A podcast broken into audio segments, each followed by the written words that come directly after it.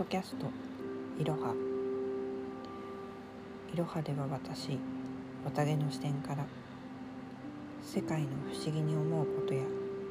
世界ってこうなんじゃないかなと思うことを配信していきます、えー、昨日ですねまああのペンギンさんの言うところの風の世界。私が言うところの全ての人が持つ深遠な世界。についてお話をさせていただきました昨日はあのー、発見編みたいな感じじゃないですかどうしてそうそれにを見つけたのかみたいなね話になるんですけれども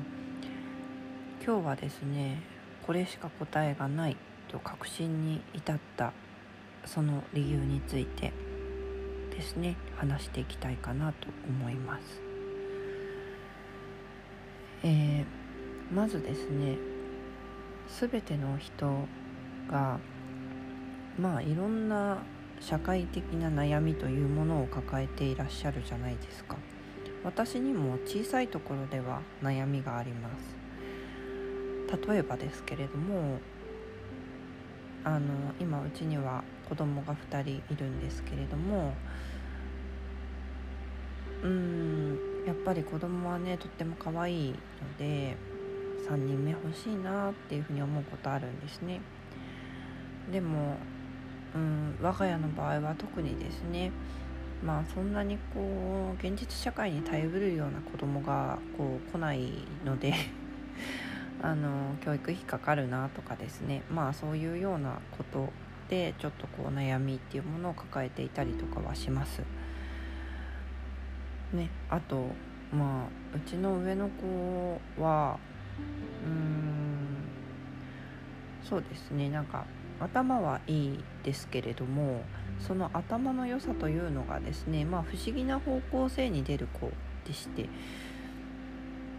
そうきっと私も本当はこういうタイプなんだろうなって思うような感じなんですね。なのであの、まあ、学校生活における悩みっていうのは結構絶えないかなっていうふうにこう思ったりするんですね。うん、で私はですねあのそういう小さな問題や課題 あとはもうちょっと大きい問題ですよね。例えばまあ幼い頃に虐待を受けていたとかですねあとは本当の愛っていうものがわからないから戸惑っているとかまあいろんな理由があるんですけれども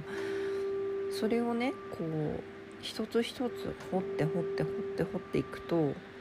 最終的にはとある世界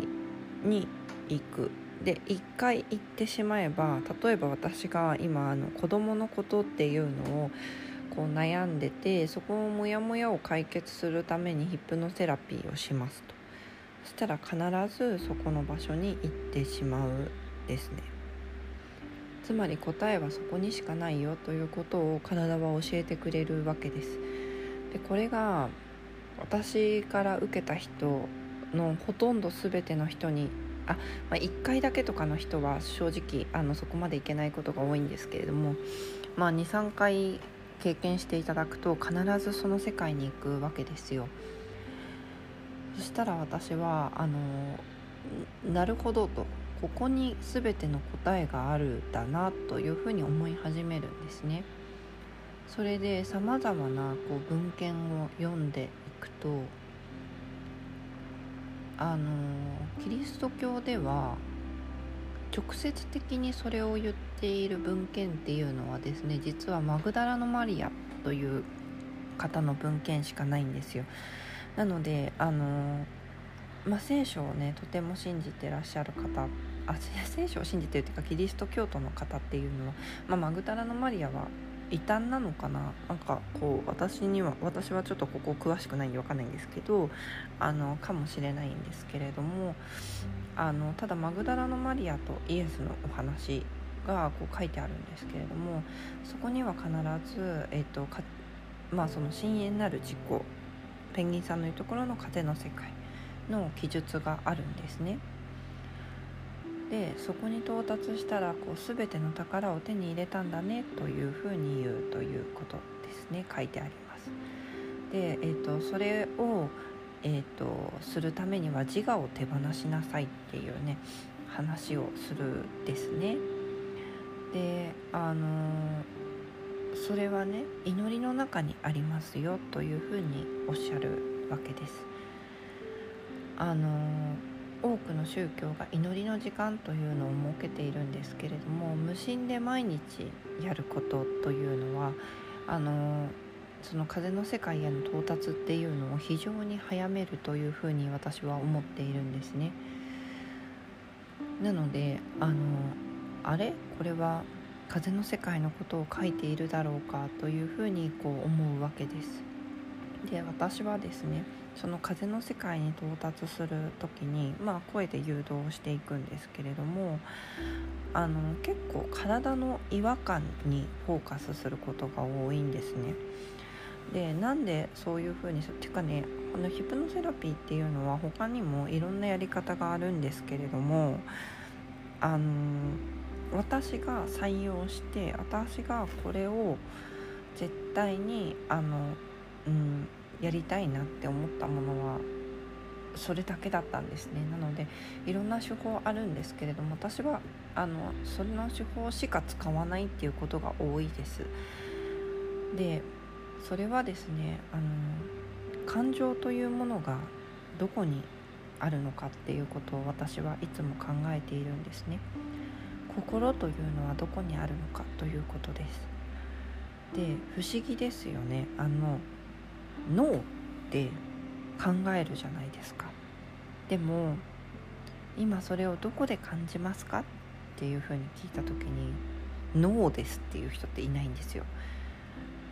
あのだいたい体のどこかの部分を刺されるですね。喉ですとか胸ですとか、まあ、お腹の辺りですとか。みんなそれぞれ体の部分を指すわけです。なのであの私はここのこれがねすごくヒントになるなっていうふうに思っていて。でね時折あの自分の体ではなく私の頭の右上の辺りちょっと離れたところにその感情がありますっていう方もいるんですね。であのそれはですね多分体のどこかの部分ではあるんですけれどももう辛くて辛くてそこにあるっていう自分の中にはないっていう風にすることによってあの自分を保ってらっしゃる方もいましてあの辛さをですね外出しする方もいましてなのでそういうあの方もいますね。でこ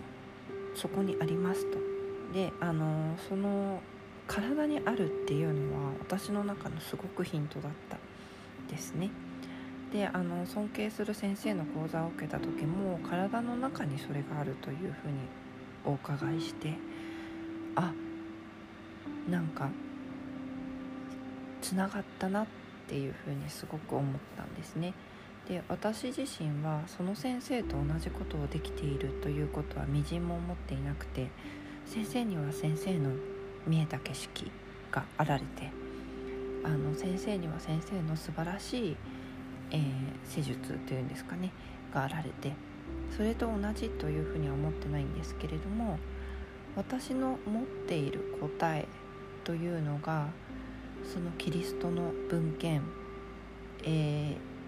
ー、とあれは、えー、イスラムですねイスラムの文献とかを読むとああこれはあの世界のことを言っているんじゃないかというふうに思うわけです。